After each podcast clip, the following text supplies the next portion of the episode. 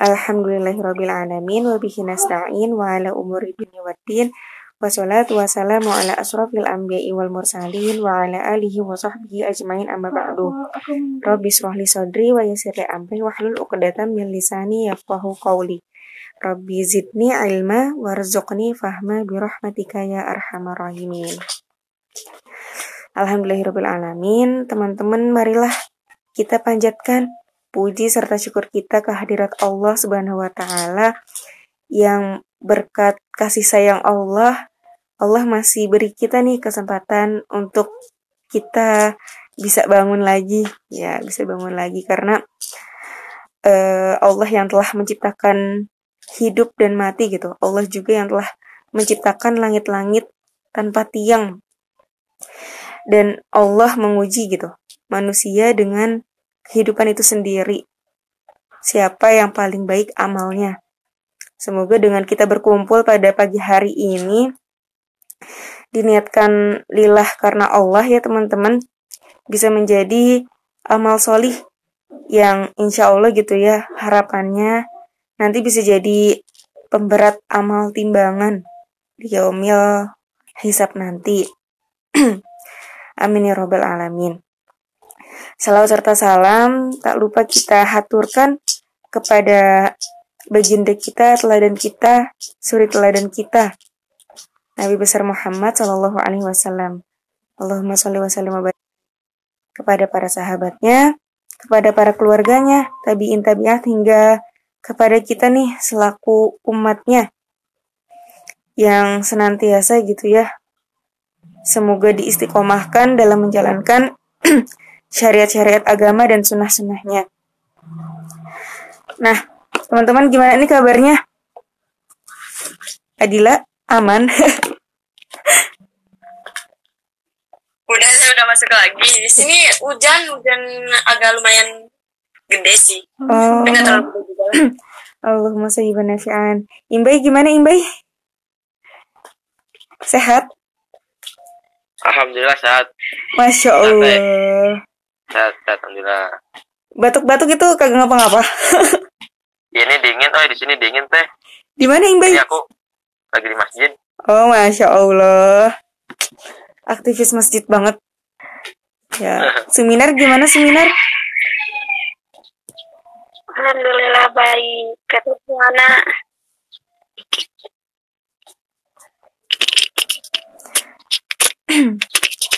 Oke, bismillah.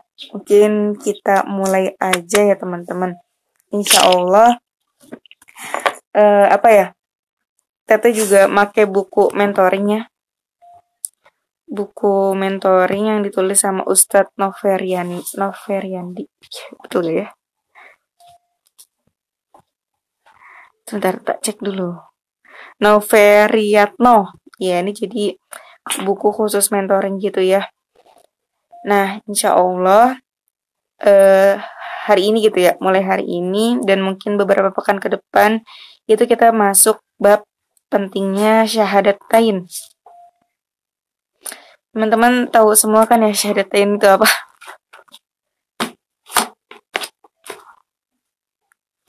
Wah, seminar Oke, kita lanjut aja.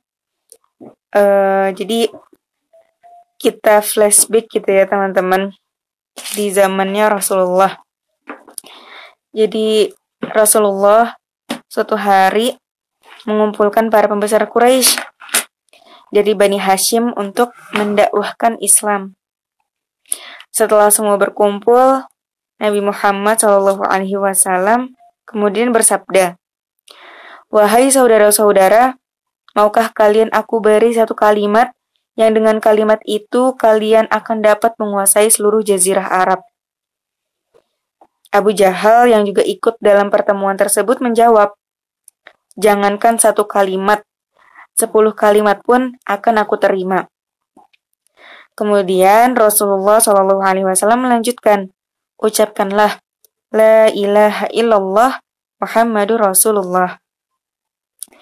Nah, dari teman-teman semua di sini ya ada Imbai sama Adila ya, cuman berdua. Nah, Suminar ada, ada comeback. Jadi aku baru baru muncul. Oh iya kayaknya ini apa sinyal. Sinyal, ya. Bismillah ya teman-teman. Eh, siapa teman-teman di sini yang hafal syahadatain? Insya Allah hafal semuanya ya. Insya Allah teh. Yang setiap hari gitu ya. Lima waktu dalam sholat kita selalu bersyahadat.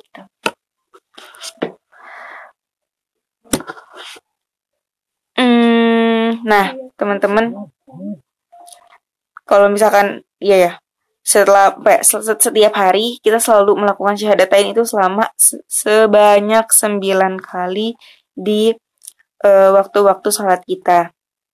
Nah, cuma kalau kita baca kisah Rasulullah gitu ya, teman-teman, beserta pemuka para kafir Quraisy yang tadi sempat disinggung gitu ya, ada satu masalah nih yang jadi pertanyaan. Nah, masalahnya sekarang ini udah banyak orang yang bersyahadat, tapi kenapa kondisi umat Islam kok masih gitu aja ya? Maksudnya masih sangat lemah lah ya. Bagaikan buih di tengah lautan, mungkin jangankan menguasai jazirah Arab gitu ya, menegakkan Islam di negeri sendiri aja kayaknya tuh masih jauh banget. Terus belum lagi kita lihat eh, mungkin bolehlah teman-teman di sini sebutin gitu ya kira-kira permasalahan umat Islam saat ini tuh kira-kira apa aja? Boleh dari Imbai, Bay. Imbai tidak ada di tempat, Bung. Coba seminar. Seminar adakah? Atau Adila? Deal. Iya teh. Coba. Eh, permasalahan gimana maksudnya teh? Ya, permasalahan umat Islam di Indonesia lah. Oh, kalau menurut aku ya karena masih banyak eh, agama di Indonesia gitu ya teh eh, hambatannya. Eh, karena terus di Indonesia juga kan eh, menjunjung tinggi eh, bineka tunggal ika gitu. Hmm. Jadi eh, orang-orang masih apa mem- mencampur-campurkan tentang toleransi itu loh teh. Jadi ketika emang yang memang seharusnya eh, gak boleh di dalam Islam, tapi eh, karena eh, apa bineka tunggal ika itu, pokoknya yang toleransi di Indonesia itu jadi eh gak apa-apa lah itu toleransi aja namanya juga manusia. Tapi kan di Islam itu sebenarnya nggak boleh dan banyak orang juga yang itu gitu teh. Soalnya kan aku eh, suka main TikTok gitu ya. Eh, ada ngelihat pasangan LGBT di Indonesia gitu mereka tuh terang-terangan gitu teh. Eh, mengungkapkan hubungannya gitu. Terus kan jadi banyak eh, apa perpecahan ya di situ. Dan aku lihat tuh banyak juga sih yang bela katanya ini emang nggak boleh gitu di dalam agama juga. Tapi banyak yang bilang juga eh udahlah gak apa-apa gitu. Di Indonesia mah yang kayak gitu aja masih tabu. Kalau di luar negeri mah Ya, udah apa namanya udah biasa yang kayak gitu. Nah jadi kebanyakan kenapa Islam belum apa belum bisa berdiri dengan tegak itu ya banyak juga orang yang masih eh, mentolerasikan hal-hal yang emang nggak boleh gitu sama Allah dilarang gitu teh. Kalau menurut aku sih gitu. Oh iya, bener ya kata apa yang dibilang sama Adila gitu.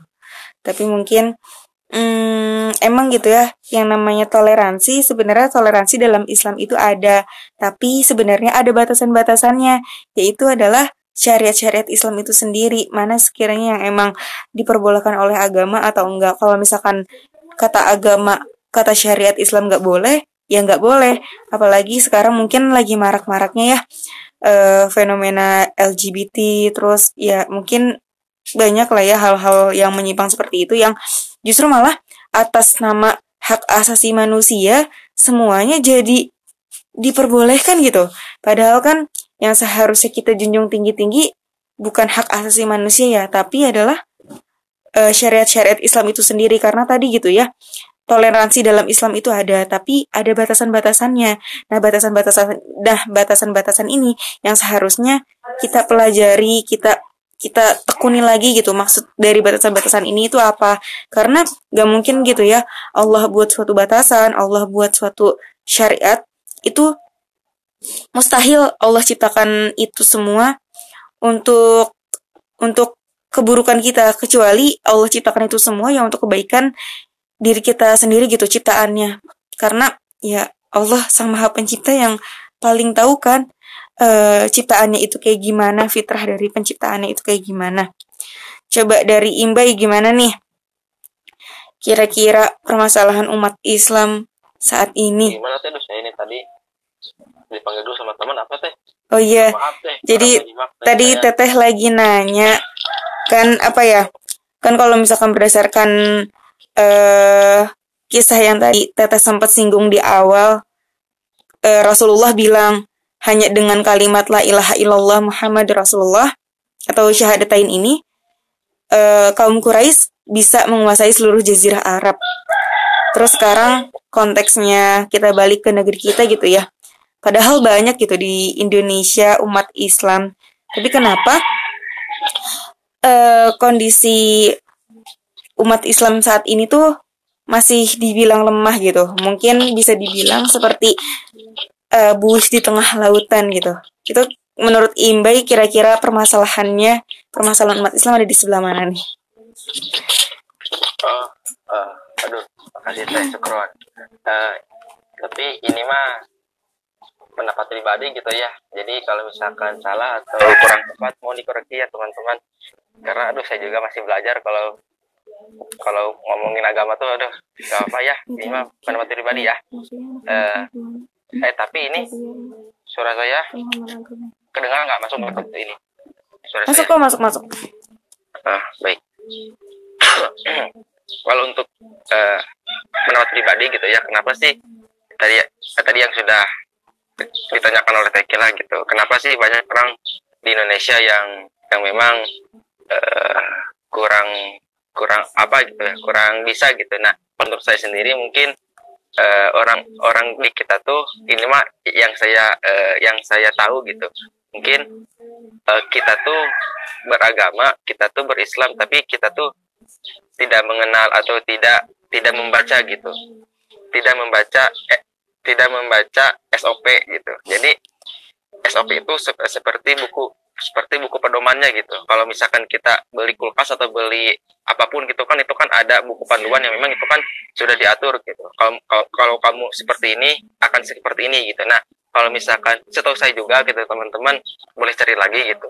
Nah, setahu setahu saya juga kalau misalkan kita sudah tahu uh, arah kita mau ke mana, kita sudah tahu SOP kita mau ke mana. Nah, arah kita tuh ada ada dalam Al-Quran gitu. Nah, jadi kalau misalkan kita sudah, eh, mohon maaf, kita sudah baca, kita sudah pahami, dan kita sudah belajar untuk mendekat dengan Al-Quran, insya Allah apa yang kita takutkan, apa yang kita cemaskan di dunia ini bisa untuk sedikitnya itu bisa di bisa bisa sedikit dihilangkan dengan Al-Quran gitu karena kan dengan Al-Quran ini kan kita tahu gitu hakikat kita kita tahu asal usul kita kita tahu uh, bahkan kita bisa uh, secara uh, instan gitu dekat dengan saholik gitu. Nah, kalau misalkan untuk masalah kenapa di Indonesia mungkin di Indonesia ini banyak orang-orang yang uh, memang belum uh, belum bisa dekat dengan Al-Qur'an gitu. Karena uh, karena kalau setahu saya juga uh, banyak uh, bukan banyak sih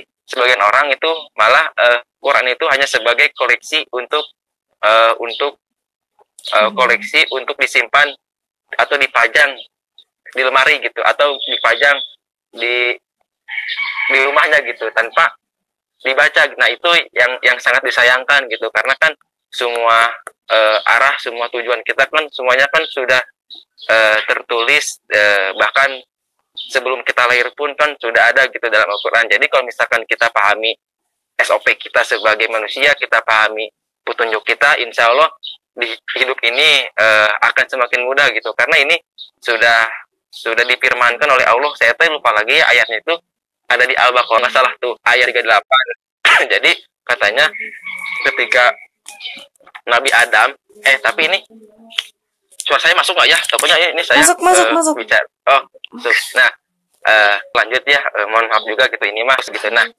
uh, ada di Al-Baqarah ayat 38 kalau nah itu tuh tafsirnya tuh ketika kakek atau nenek kita kan uh, Adam dan Hawa gitu ya. Nah, ketika nenek kita dan kakek kita itu diturunkan karena uh, reka beliau diberdayakan oleh setan uh, mungkin teman-teman sudah tahu gitu uh, nenek kita kan dan kakek kita diberdayakan oleh setan itu kan makan sebuah buah kuldi ya nah ketika Adam dan Hawa itu makan buah kuldi lalulah Adam dan Hawa itu turun turun ke ke dunia nah ketika turun itu Allah tuh berfirman nah ketika Adam dan Hawa ketika ada suatu petunjuk, ketika ada suatu petunjuk yang datang dariku, uh, maka ikutilah. Nah, ketika kamu mengikuti petunjukku, insya Allah kamu tidak akan merasakan sedih dan kamu tidak akan merasakan ketakutan gitu. Nah, itu artinya itu apa gitu?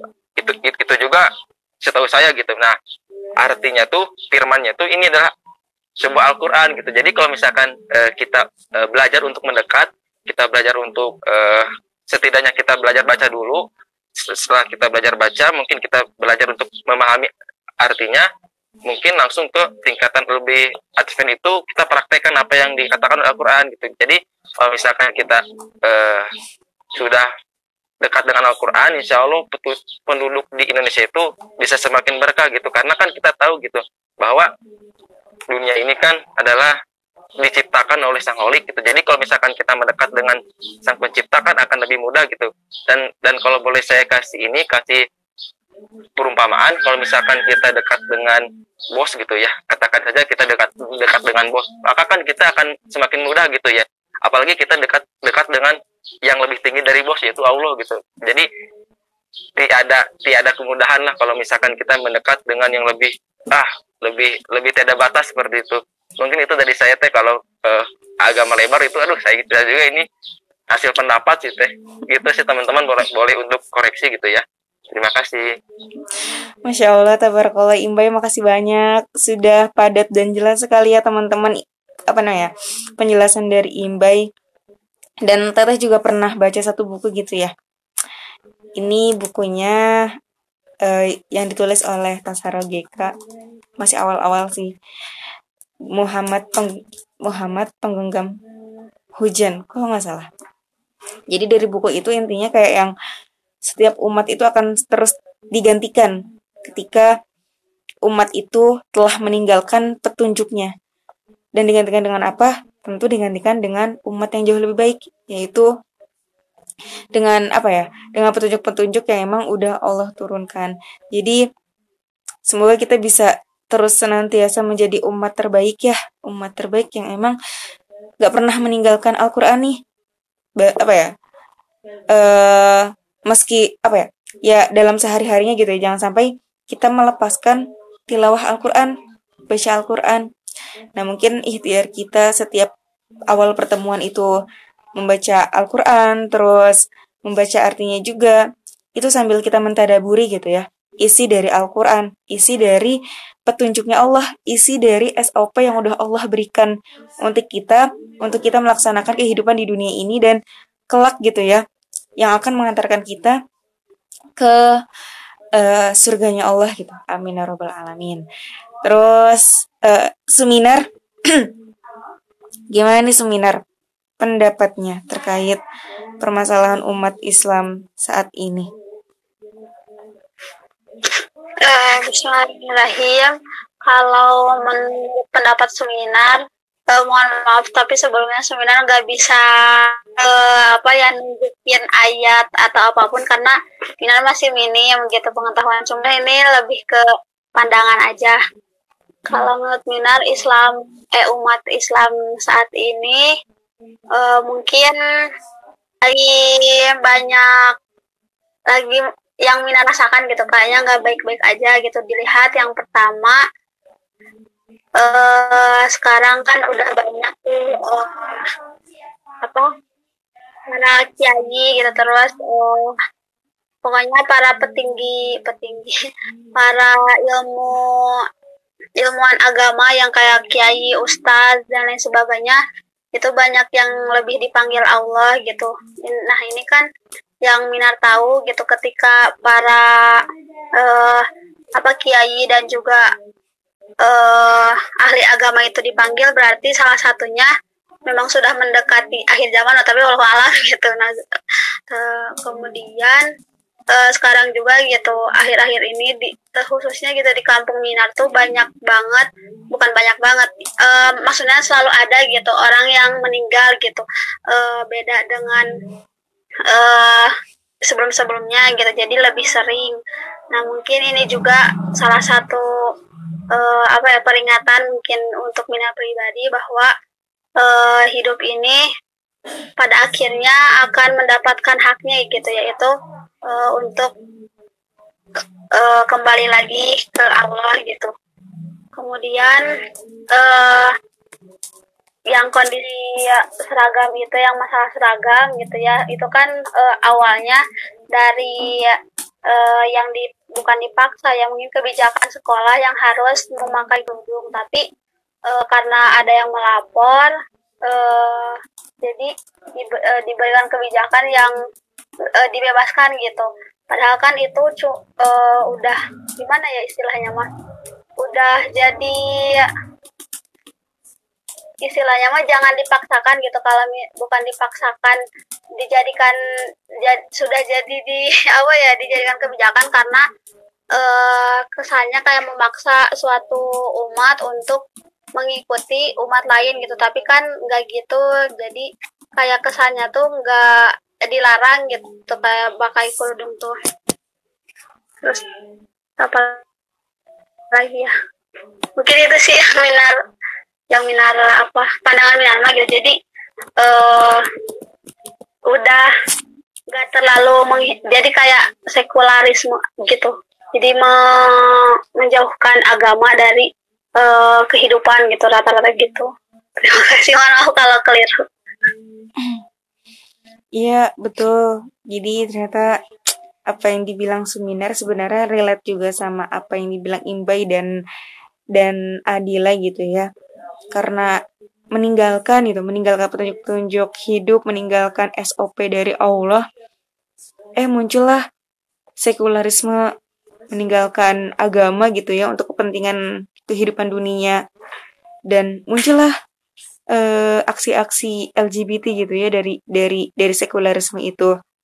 Yang mengagung-agungkan hak asasi manusia yang seharusnya yang kita pegang gitu ya. Ya syariat-syariat Allah gitu.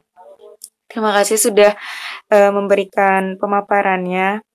Imbai Adila Seminar mungkin kita lanjut ya mungkin untuk sesi Nindi nanti ya kita lanjut dulu.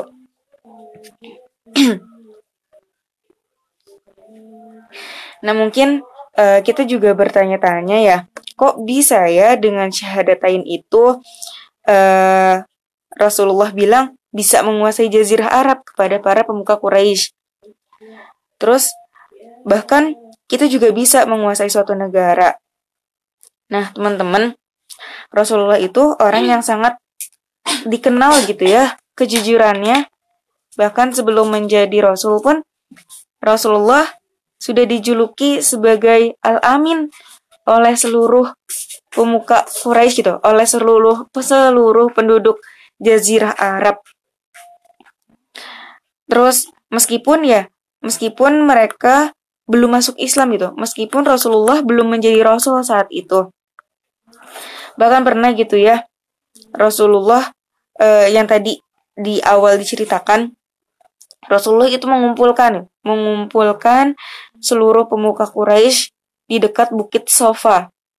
Dan Rasulullah itu bertanya kepada mereka, "Wahai kaum Quraisy, apa pendapat kalian jika kukabarkan bahwa di balik bukit itu ada sepasukan berkuda yang bersenjata lengkap mengepung siap menyerbu Mekah dan melumatkannya?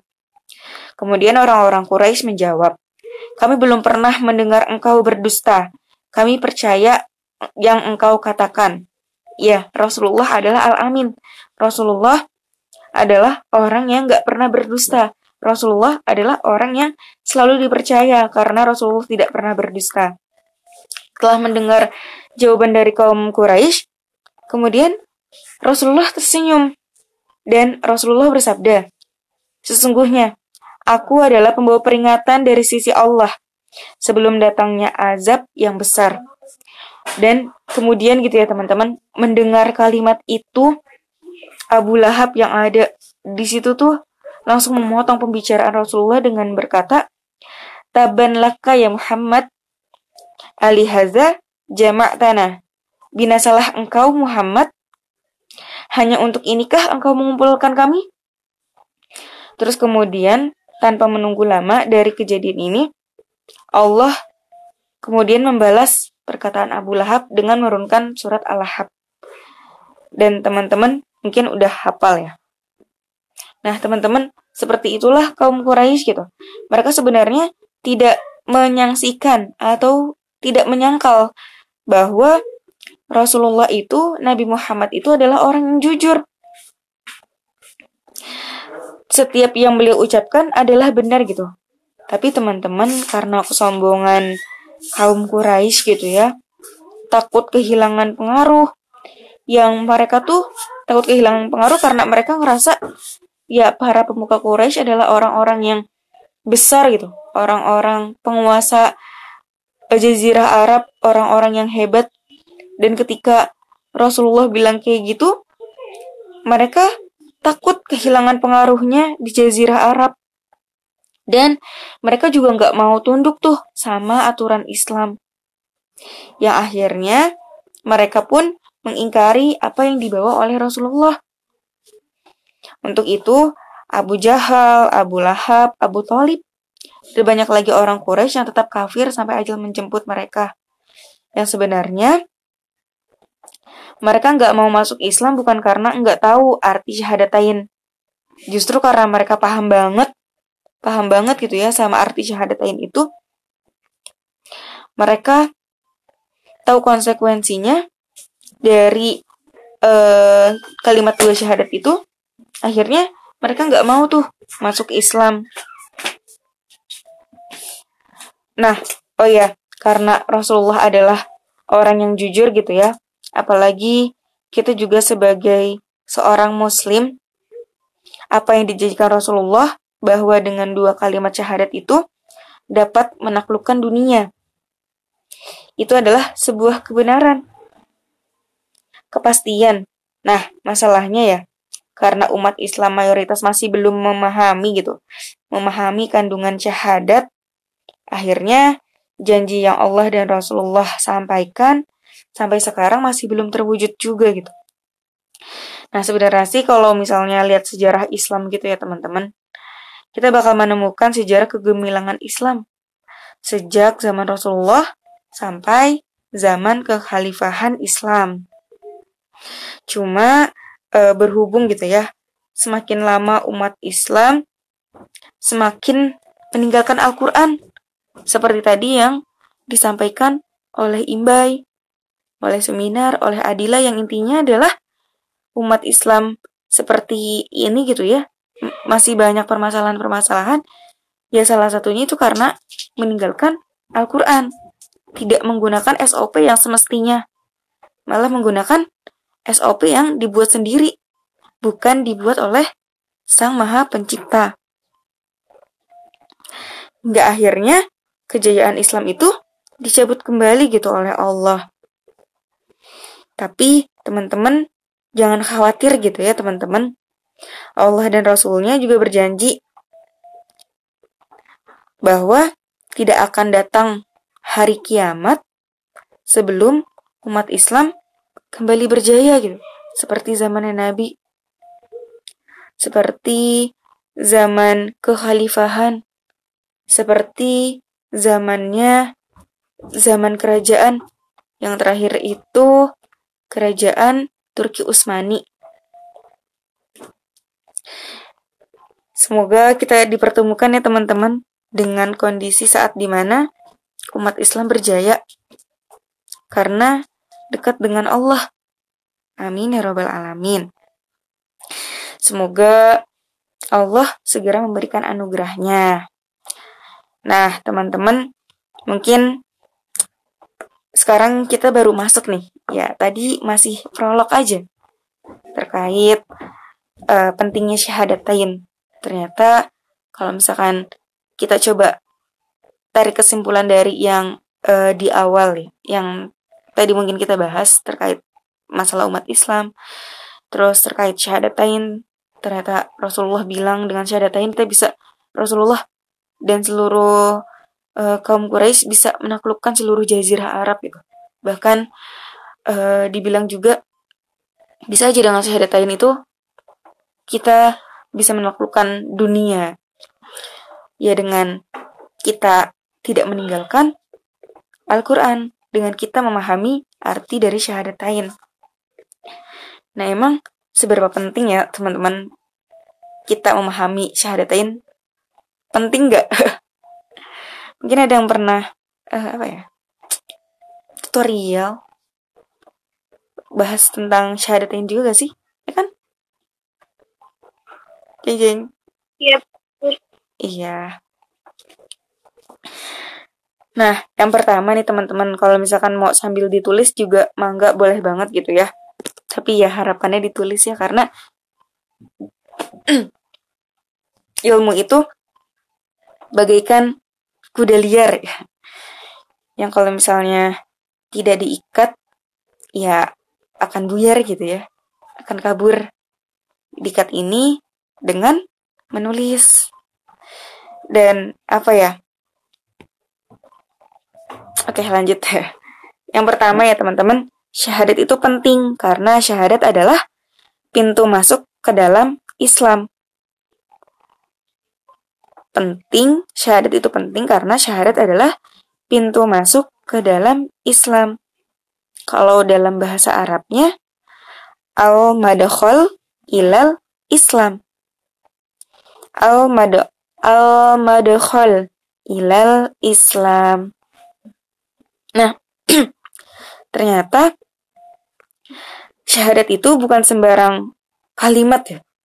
Dalam Islam, syahadatain alias dua kalimat syahadat sangat penting karena sebagai pintu masuk eh, sebagai pintu masuknya seseorang ke dalam agama Islam. Jadi kalau seseorang ingin kembali ke Islam, ingin kembali ke Islam, ingin kembali ya, ingin kembali bukan pindah ke agama Islam. Ya, dia harus wajib gitu ya, mengucapkan syahadat tain, mengucapkan dua kalimat syahadat. Dan tentunya ya harus sudah balik. Nah, orang yang udah balik nih teman-teman dan bersyahadat disebut sebagai mukallaf atau orang yang dibebani. Orang yang udah bersyahadat itu sebagai mukallaf atau orang yang dibebani. Maksudnya beban apa ya? Hehe. Yaitu beban untuk mengemban amanah Allah. Tahu nggak amanah yang Allah berikan kepada umat Islam itu apa? Imbai, Nindi, Hadilah, Seminar. Hadir, hadir, hadir, Hmm, menyebarkan kebaikan atau menyebarkan kebenaran ke seluruh bumi teh. Ha, Oke, betul. Terus ada lagi gak? Amanah yang Allah, Soalnya amanah, amanah yang Allah bebankan kepada umat Islam itu apa? oh kalau untuk saya sendiri sebagai khalifah ya khalifah bil ad Masya Allah. Benar ya? Ada lagi, ada lagi? beribadah teh nambahin Iya. Betul. Nindi? Gimana Nindi? Atau mau nge... Eh, dan mengingatkan sesama teh Iya, betul. Nah, teman-teman yang perlu di-highlight nih, yang perlu di-highlight. Ternyata Allah mengembankan gitu, mengembankan amanah kepada umat Islam. Itu seperti di Quran surat Al-Baqarah ayat 30. Ada yang masih dengan Al-Qur'annya? Cek, cek. yang masih dengan Al-Qur'annya mungkin bisa dibaca seminar masih atau Nindi ayat berapa teh Al-Baqarah ayat 30. Ayat 30. Bentar.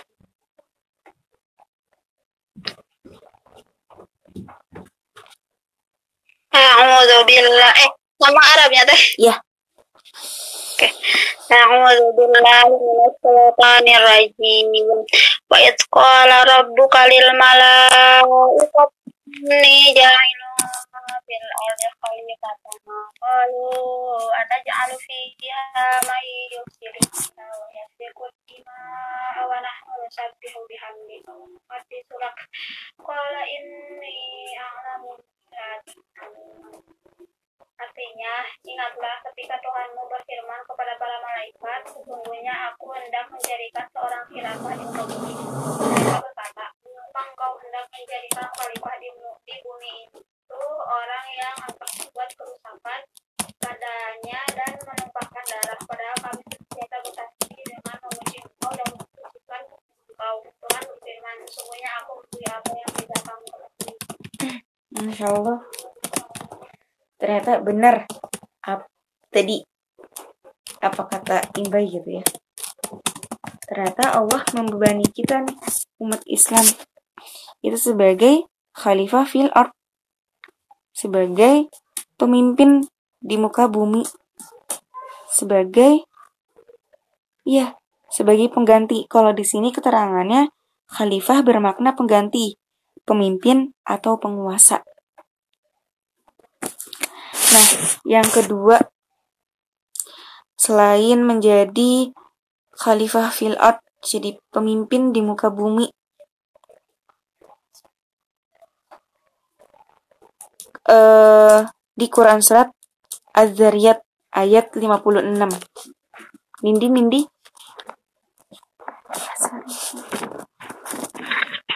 Ya, teh. Eh bisa dibuka Quran surat Az-Zariyat ayat 56.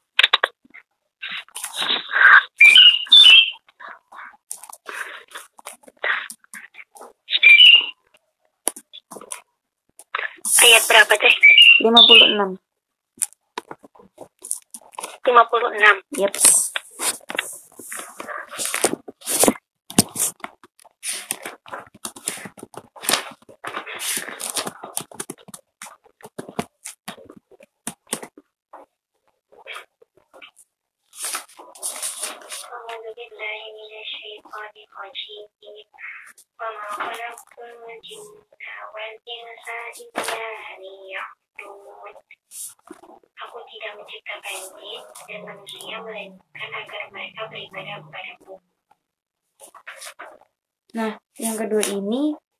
Quran surat Az-Zariyat bahwa Allah tidak akan gitu ya menciptakan jin dan manusia kecuali untuk beribadah kepada Allah.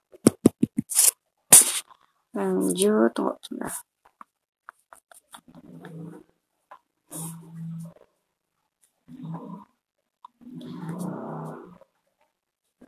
Nah, jadi teman-teman, eh, seberapapun gitu ya, orang-orang berbuat amal kebaikan, berbuat amal soli gitu ya,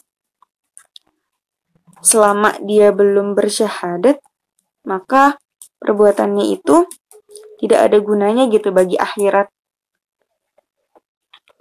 Biarpun segunung emas gitu ya, dia sumbangkan untuk fakir miskin, biarpun waktunya habis untuk kegiatan sosial, biarpun dia baik dengan tetangganya, ramah, suka menolong, suka memberi, bahkan menyumbang kalau ada pembangunan masjid selama belum bersyahadat, maka amalnya akan seperti debu yang berterbangan, habis tak tersisa sebagaimana Quran surat sebagaimana firman Allah di Quran surat Al-Furqan ayat 23 yang artinya dan kami hadapi segala amal yang mereka kerjakan, amal baik orang-orang kafir, lalu kami jadikan amal itu bagaikan debu yang berterbangan.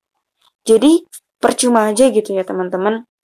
Kalau misalnya kita lihat orang-orang di luar sana, orang-orang yang berkontribusi dalam kebaikan-kebaikan gitu ya, dalam pembangunan-pembangunan, entah ya mungkin ya orang-orang di luar Islam gitu ya. Iya mereka baik gitu, mereka melakukan kebaikan. Tapi ternyata karena tujuan akhir kita adalah kembali gitu ya kepada Allah, tadi seperti yang dibilang oleh Suminar, bahwa kehidupan itu akan menuntut kepada haknya, yaitu kembali ke Allah. Maka untuk orang-orang gitu ya di luar sana yang sedang berlelah-lelah dalam kebaikan, yang sedang bersusah payah dalam kegiatan sosial, itu menjadi bagaikan debu yang bertebaran gitu, akan habis.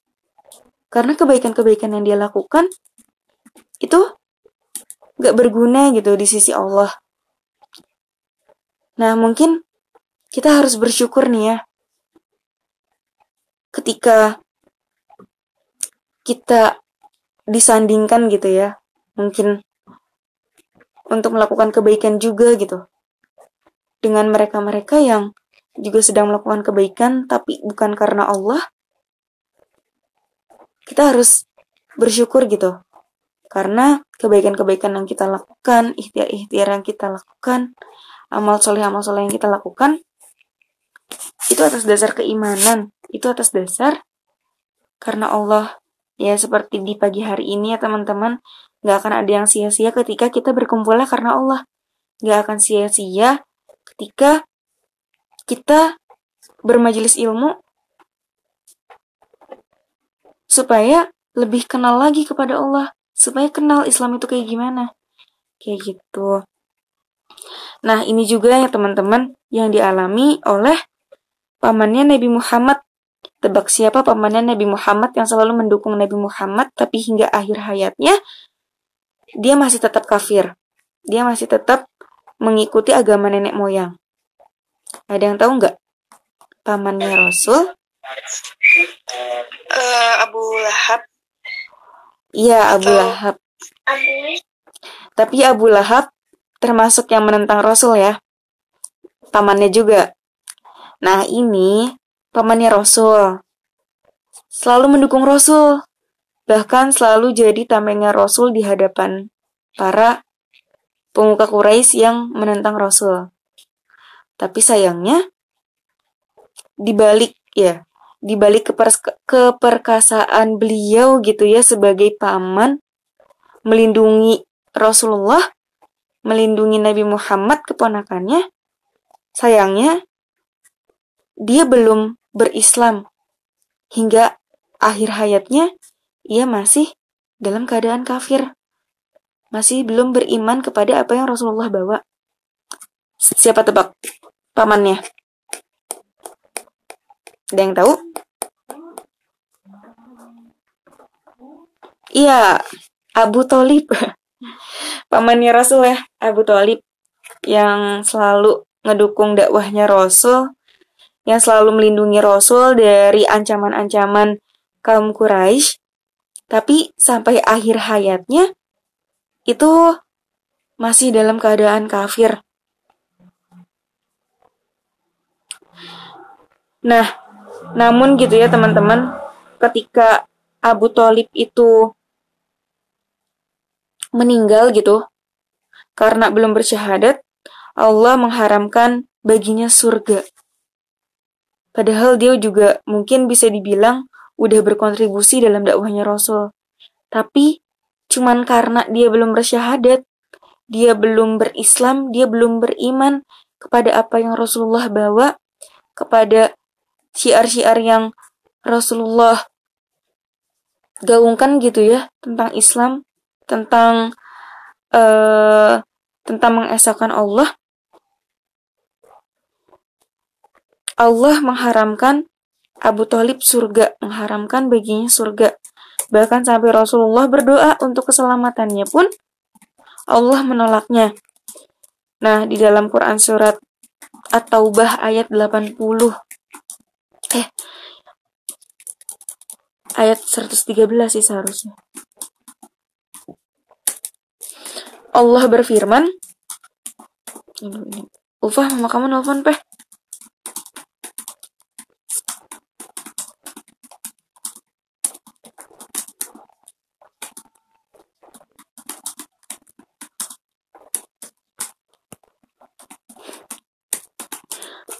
Di Quran Surat At-Taubah ayat 113 Allah berfirman, Kamu memohonkan ampun bagi mereka atau tidak kamu memohonkan ampun bagi mereka adalah sama saja. Kendati pun kamu mohonkan ampun bagi mereka 70 kali. Namun Allah sekali-kali tidak akan memberi ampunan kepada mereka. Yang demikian itu adalah karena mereka kafir kepada Allah dan Rasulnya. Dan Allah tidak memberi petunjuk kepada kaum yang fasik. Nah, ayat ini turun berkenaan saat Rasulullah diminta oleh seorang sahabat juga untuk mensolatkan bapaknya yang masih kafir. Ketika Rasulullah gitu ya mau melaksanakan permintaan sahabat tersebut, Umar bin Khattab mencegahnya. Tapi Rasulullah melakukannya. Lalu turun juga ayat-ayat yang tadi Quran surat At-Taubah ayat 113 untuk melarang Rasul dan kaum muslimin mendoakan keselamatan bagi orang kafir, meskipun itu orang tuanya sendiri. Lah, kalau ada orang kafir yang memberi salam ke Islam, eh, kalau misalkan ada orang kafir gitu ya, yang uh, memberikan salam ke kita pakai salam Islam, gimana? Kan Assalamualaikum. Uh, salam sejahtera bagimu. Semoga Allah memberi rahmat kepadamu. Assalamualaikum warahmatullahi wabarakatuh. Dan Allah memberikan keberkahan bagimu. Kan itu adalah doa keselamatan ya? Oh, iya. Iya. Mungkin enggak wah, tapi kitanya jangan ngejawab dengan yang sama gitu. Iya, betul. Kita cukup aja jawab waalaikum. Udah cukup gitu. Waalaikum. Nah, jadi kalau misalkan orang sebelumnya beragama lain, kan tadi sempat disinggungnya kalau misalnya uh, ketika mana ya? Tunggu sebentar. Ketika seseorang ingin kembali ke Islam, kembali ke Islam. Konteksnya adalah kembali. Kembali. Itu kembali bukan pindah agama ke Islam lagi, tapi di sini kembali. Terus lanjut, kok e, kalau misalkan sebelumnya beragama lain terus masuk Islam bukan disebut pindah agama, melainkan kembali ke Islam. Kira-kira kenapa teman-teman? Kok kok kembali ke Islam bukan pindah agama ke Islam? Ada yang tahu nggak kenapa kayak gini?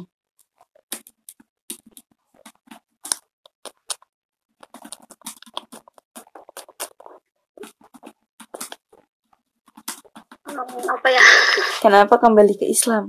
Bukan pindah agama ke Islam. Misalnya dari Nasrani nih kita punya teman Nasrani. Kita punya teman Kristen. Ya sebenarnya ketika dia masuk Islam dia mualaf gitu ya itu dia kembali ke Islam bukan pindah agama dari Kristen ke Islam. Uh, eh ya udah sebentar aja. Boleh. Boleh Dila dulu Dila Uh, kalau yang saya tahu waktu belajar uh, waktu SMA, karena kita semua itu waktu dulu dilahirkannya memang sudah Islam gitu teh waktu ditiup uh, di apa dikasih nyawa sama Allah itu emang udah keadaan kita tuh Islam gitu teh. Cuman karena orang tuanya itu ya teh ya jadi tapi dia nanti kan waktu dia masih bisa memilih gitu teh. Mau tetap di itu atau mau kembali ke Islam seperti itu. Yap, betul Adila. Kalau seminar gimana seminar? Sama. Kamu jawabannya kan kita dulu pas di uh, masih di alam eh apa di kandungan gitu ketika Allah menghukum ruhnya ruhnya gitu uh, semuanya tuh Islam tapi karena udah lahir dan itu dibawa oleh orang tuanya sehingga mereka uh, berada di jalan yang kurang tepat. Eh nggak tahu deh asal nah usah ada yang tadi sih kata sama kok. Nah iya betul teman-teman. Jadi mungkin gini ya pen penjelasan dari Adila dan Suminar itu mm, mantep lah. Jadi emang sebelum ruh manusia ditiupkan Allah ke rahim ibunya gitu ya, ke rahim ibu kita, Allah tuh menempatkan ruh-ruh manusia di tempat tertentu yang Allah sendiri yang mengetahuinya. Jadi ya sebelum ruh-ruh itu ya sebelum ruh manusia ditiupkan ke dalam rahim ibu kita, Allah sudah menempatkan gitu ruh-ruh manusia di tempat tertentu yang cuman Allah aja yang tahu. Nah, di tempat itulah Allah menetapkan ajal kita, jodoh dan takdir Allah lainnya. Di tempat ini pula Allah meminta kesaksian. Allah meminta kesaksian kepada semua ruh tentang ketauhidan, tentang keesaan tauhid rububiyah Allah sebagaimana disebutkan dalam Al-Qur'an. Quran surat Al-A'raf ayat 172.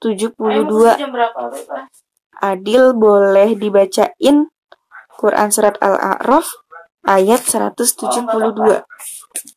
Ya, sebentar lagi dicari ya. Surat ke-7.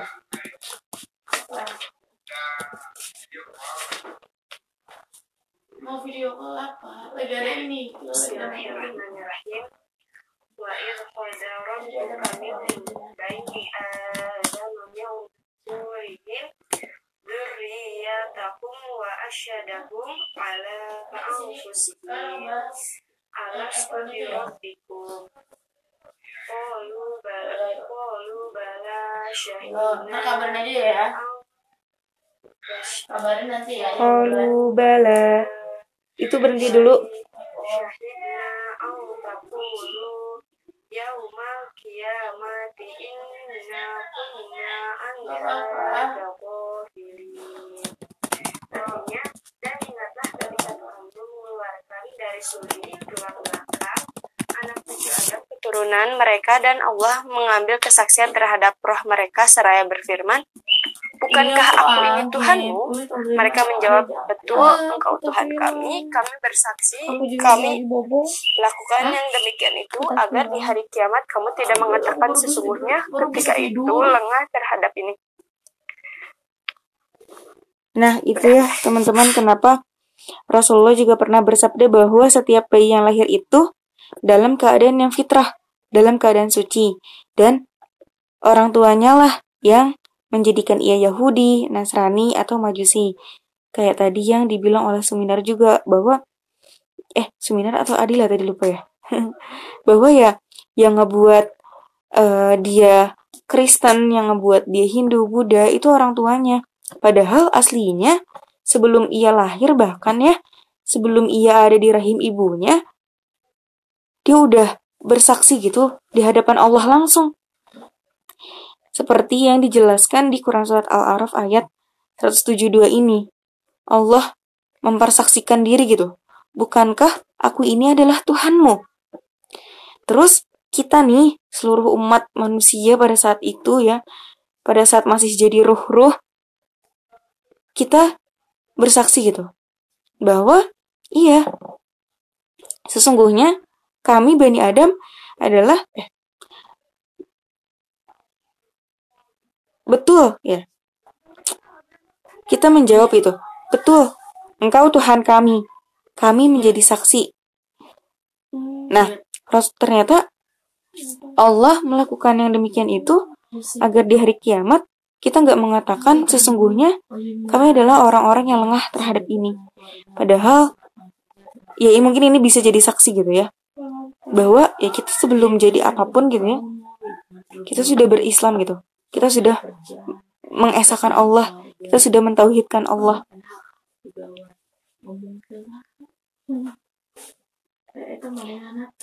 Tapi teman-teman yang di Quran surat Al-Araf ayat 172 ini tuh masih sebatas tauhid rububiyah aja.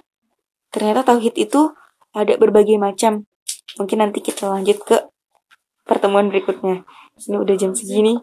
Um, nah makanya kita juga perlu menyempurnakan gitu, menyempurnakan ketauhidan kita secara uluhiyah, nggak cuma rububiyah aja, tapi uluhiyah juga. Dan kita juga harus percaya tentang nama-nama dan sifat-sifat Allah ya. Jadi ke spoiler deh. Jadi ternyata tauhid itu ada tiga teman-teman. Yang mungkin kita bahas tuh tidak tidak sekarang ya. Tauhid itu ada tiga. Yang pertama tauhid rububiyah. Tauhid rububiyah itu yang di Quran surat Al-A'raf ayat 172 bahwa kita udah udah bersaksi gitu bahwa Allah adalah Tuhan kita. Dan yang kedua, tauhid uluhiyah. Tauhid uluhiyah itu apa? Ini spoiler aja ya. Tauhid uluhiyah adalah kita beribadah ya hanya kepada Allah aja. Tuhan kita adalah Allah gitu. Yang berhak disembah oleh yang berhak disembah oleh kita adalah Allah. Dan yang ketiga, asma wa sifat. Kita harus percaya, kita harus yakin sama nama-nama Allah dan sifat-sifat Allah. Nah, jadi teman-teman, kalau misalnya nih orang Kristen yang bersyahadat, itu artinya dia kembali kepada fitrahnya. Dia kembali kepada Islam. Dan saat itulah Allah mulai mencatat perbuatan baik dan buruknya dalam kitab catatan amal. Sedangkan perbuatan baik atau buruknya di masa dia kafir sama sekali tidak dicatat oleh Allah. Nah, kesimpulannya, kalau ada anggapan bahwa semua agama itu sama, cuma beda cara ibadahnya aja, terus yang penting berbuat baik pasti masuk surga. Nah, semua anggapan ini tuh ya bisa kita bilang itu salah ya, salah besar gitu. Salah besar hanya dengan bersyahadat dan masuk Islam lah. Manusia bisa masuk surga. Manusia bisa berbuat amal baik gitu. Ya, semua manusia bisa berbuat kebaikan gitu ya. Tapi belum tentu nggak apa ya? Bukan belum tentu lagi. Udah barang tentu nggak akan bisa masuk surga kalau misalnya tidak dibarengi dengan syahadat lain gitu. Dengan bersyahadat, dengan mengimani Allah. Nah, sedangkan di luar Islam, seberapapun baiknya ia di dunia, maka nerakalah tempat kesudahannya. Nauzubillah menjalik. Teman-teman, ya masih banyak sebenarnya pembahasan terkait pentingnya syahadatain ini, tapi kodarullah ya teman-teman, waktu sudah menunjukkan jam 7, mungkin kita cukup pada bahasan syahadatain itu penting karena syahadat adalah pintu masuk ke dalam Islam atau al-madkhol ilal Islam. Nah, teman-teman, mungkin kalau misalkan ada yang mau didiskusikan, tapi ya kita berbatas waktu, udah jam 7 lewat 1. Kira-kira dari teman-teman ada yang mau didiskusikan nggak? Uh, enggak sih teh, soalnya tadi aku tuh mau nanya ya yang tentang uh, apa kebaikan-kebaikan itu ada yang bilang kan Allah itu uh, maha adil katanya walaupun uh, wallahu alam katanya kalau misalkan dia non Islam juga kalau berbuat kebaikan bakalan dihitung tapi pas udah dengar uh, cerita dari teh oh, ternyata itu salah gitu jadi udah kejawab gitu pertanyaan aku yang tadi aku pikirin kayak gitu. Hmm. Imbe gimana? Imbe oh, atau Imbe mau menambahkan? Ini izin izin berpendapat teh. Oh iya. Uh, ini teh tapi ini mah lebih kepada uh, apa yang saya rasakan teh ya. Mungkin jadi uh, tapi nanti jatuhnya tuh lebih keusulan sih teh. Uh, tapi uh, tidak tidak tidak memaksakan teman-teman juga harus ikut ikut usulan ikut usulan saya gitu. Gimana? Itu mah pendapat saya gitu mohon maaf. Tapi yang saya rasakan gimana teh kalau misalkan pertemuan kita dipindahkan ke hari yang eh, jadi dipindahkan ke waktunya aja gitu teh. Dari yang malam ke yang ini ke yang seperti ini ke yang pagi gitu. Jadi kalau kalau saya rasa sih lebih enak gitu lebih segar juga gitu. Tapi tapi itu bebas sih. Saya mah nggak nggak maksa juga gitu tapi itu mah izin kalau boleh kalau boleh kalau boleh saya kasih usul gitu sih teh terima kasih teh makasih mbak atas sarannya gimana teman-teman Adil gimana? Saya lebih milih malam. Saya kalau pagi-pagi tuh ini udah pada bangun pada bangun takutnya nggak kondusif juga kan subuh-subuh pada sibuk sholat, um, mandi, ngurusin adik gitu. Gimana seminar? Kayak gitu. Kalau aku lebih malam sih enak